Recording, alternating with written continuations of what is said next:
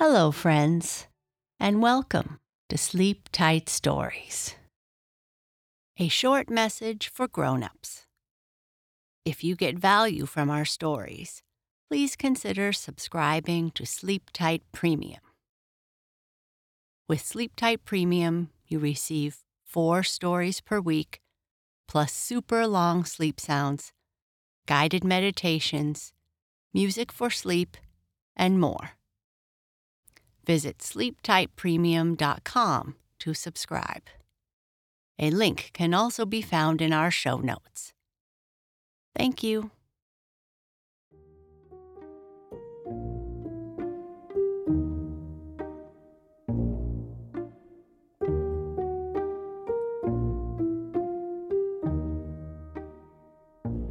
When Buster was a cub. In the North Woods, where Buster was born, a wide river tinkles merrily over stones that are so white you would mistake them for snowballs if you were not careful and begin pelting each other with them. The birches hanging over the water look like white sticks of peppermint candy, except in the spring of the year when they blossom out in green leaves. And then they make you think of a fairyland where everything is painted the colors of the rainbow. The rocks that slope up from the bank of the river are dented and broken, as if some giant in the past had smashed them with his hammer, cracking some and punching deep holes in others. It was in one of these holes, or caves, that Buster was born. He didn't mind the hard, rocky floor of his bed a bit, nor did he mind the darkness, nor the cold winds that swept through the open doorway. He was so well protected by his thick, furry coat that he didn't need a soft bed on which to take his nap. A big stone made a nice pillow for his head, and he rather liked the hard floor for a bed when he curled up to go to sleep.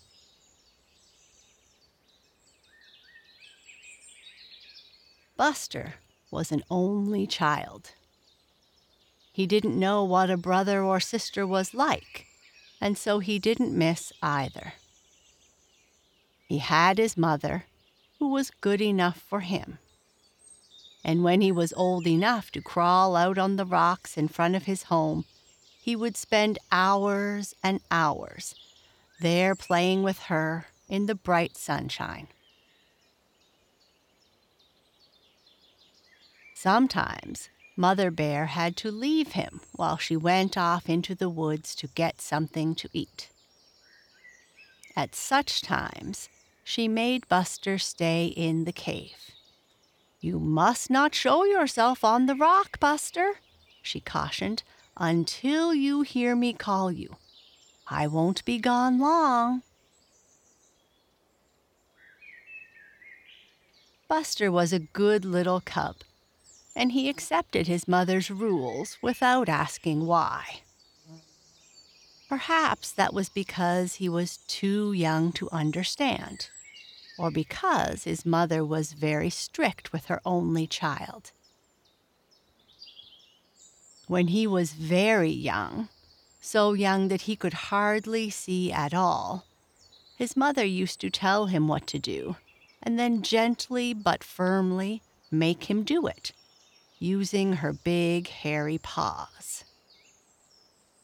These early lessons were never forgotten and Buster got in the habit of minding his mother just as naturally as a tree grows straight when it is tied to a stake.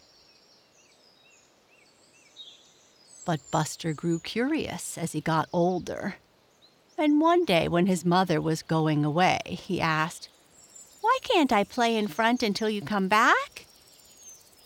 Because, replied Mother Bear, Loup the Lynx might come along and gobble you up. Is Loup the Lynx? asked Buster, turning very pale, for he was afraid of being gobbled up. Never mind, dear. You stay inside until I come back.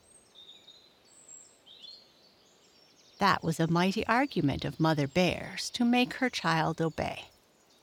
Buster was so afraid of Loup the Lynx that he never dared to poke his nose out of the cave when his mother was away. And sometimes the temptation to do it was very strong. For as he grew bigger and stronger, the sunshine had a great fascination for him. Nothing in the world seemed pleasanter than to roll around on the rocks outside blinking at the warm sun and smelling the odors of the sweet flowers. It was springtime then, and the woods were full of the song of birds and the drone of busy insects. It made one wish to be outdoors all the time. You must be careful today, Buster, his mother said to him one morning, and stay inside the cave. I heard Loup the Lynx hunting around here last night. I don't like him. He's a rough fellow and nearly always up to some mischief. I don't want to leave you a minute today, but I must. Buster kept his promise and remained inside all morning, playing with his tail and the few leaves that the wind blew in the cave. Toward noon, however, he got tired of this and also very hungry. When a bear is hungry, he becomes very brave and will do things that would never occur to him at other times. Buster sniffed in all the corners of the cave for a bite of something good to eat. But there was nothing but rocks and stones. Then he crept nearer the entrance, getting a little closer every moment. A streak of sunlight played on the rocks in front of him, and it so fascinated him that he began trying to catch it with his little paws. He had it, then he lost it, and then he sprang for it again but the sunlight danced around and never stayed caught. In the middle of this game of tag with the sunlight, Buster heard a noise outside. It sounded like an animal scuffling heavily over the rocks, and the little fellow was so sure that it was his mother that he ran out to greet her. But what a surprise met him! Instead of Mother Bear, there stood Loup the Lynx, crouching and sniffing, with his long tail swishing back and forth. Buster had never seen Loup the Lynx before, but nobody had to tell him now. He recognized him instantly. His first thought was to run back into the dark cave. Loup was afraid of Mother Bear and didn't want Buster to run into the cave and call her, so he tried to get Buster to come out of the cave more. Don't be afraid, Buster, he said pleasantly. I'm not going to hurt you. Buster was surprised by this, and he stopped to look at Loup. He didn't like his face.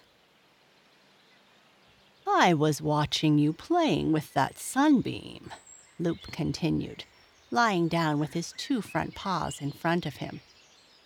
I used to do that when I was young, but I am too old now. I can't jump around as I used to. Now, let me see if you can catch that sunbeam. Buster was less afraid than before and he wanted to show Loup how spry he was. I can catch it if I want to, he said boastfully. I don't believe you can. Now let's see you do it. If you do, I'll tell your mother what a spry youngster you are. Buster, swelling with pride and ambition, made a dart for the flickering sunbeam. At the same time, Loup leaped into the air and landed right at the mouth of the cave, with Buster on the outside. Buster was trapped. He couldn't get back into the cave. He wished now that he hadn't disobeyed his mother, but it was too late, and he let out a little cry. Poor Buster. What could he do now?